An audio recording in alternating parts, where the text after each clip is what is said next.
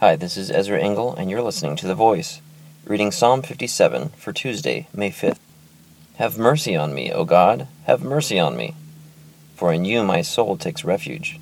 I will take refuge in the shadow of your wings until the disaster has passed.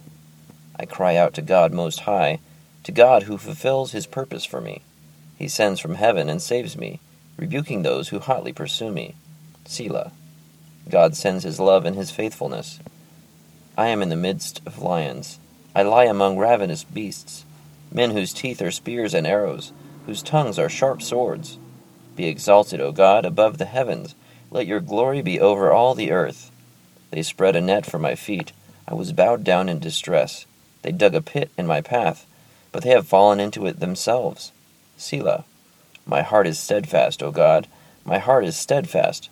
I will sing and make music. Awake, my soul. Awake, harp and lyre. I will awaken the dawn. I will praise you, O Lord, among the nations. I will sing of you among the peoples.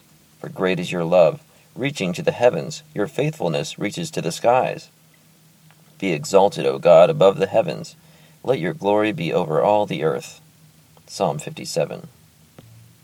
All right, on the notes that I'm reading here, it says this is to the tune of Do Not Destroy. It's a miktam written by David. So David is crying out to God for help. People want to take his life. They were ready to trap him, but they've fallen into their own trap. He says he'll praise God because his love is great and his faithfulness. David finds himself calling out to God for help quite frequently, it seems, but he has lots of examples of times when God has saved his life and shamed and destroyed his enemies.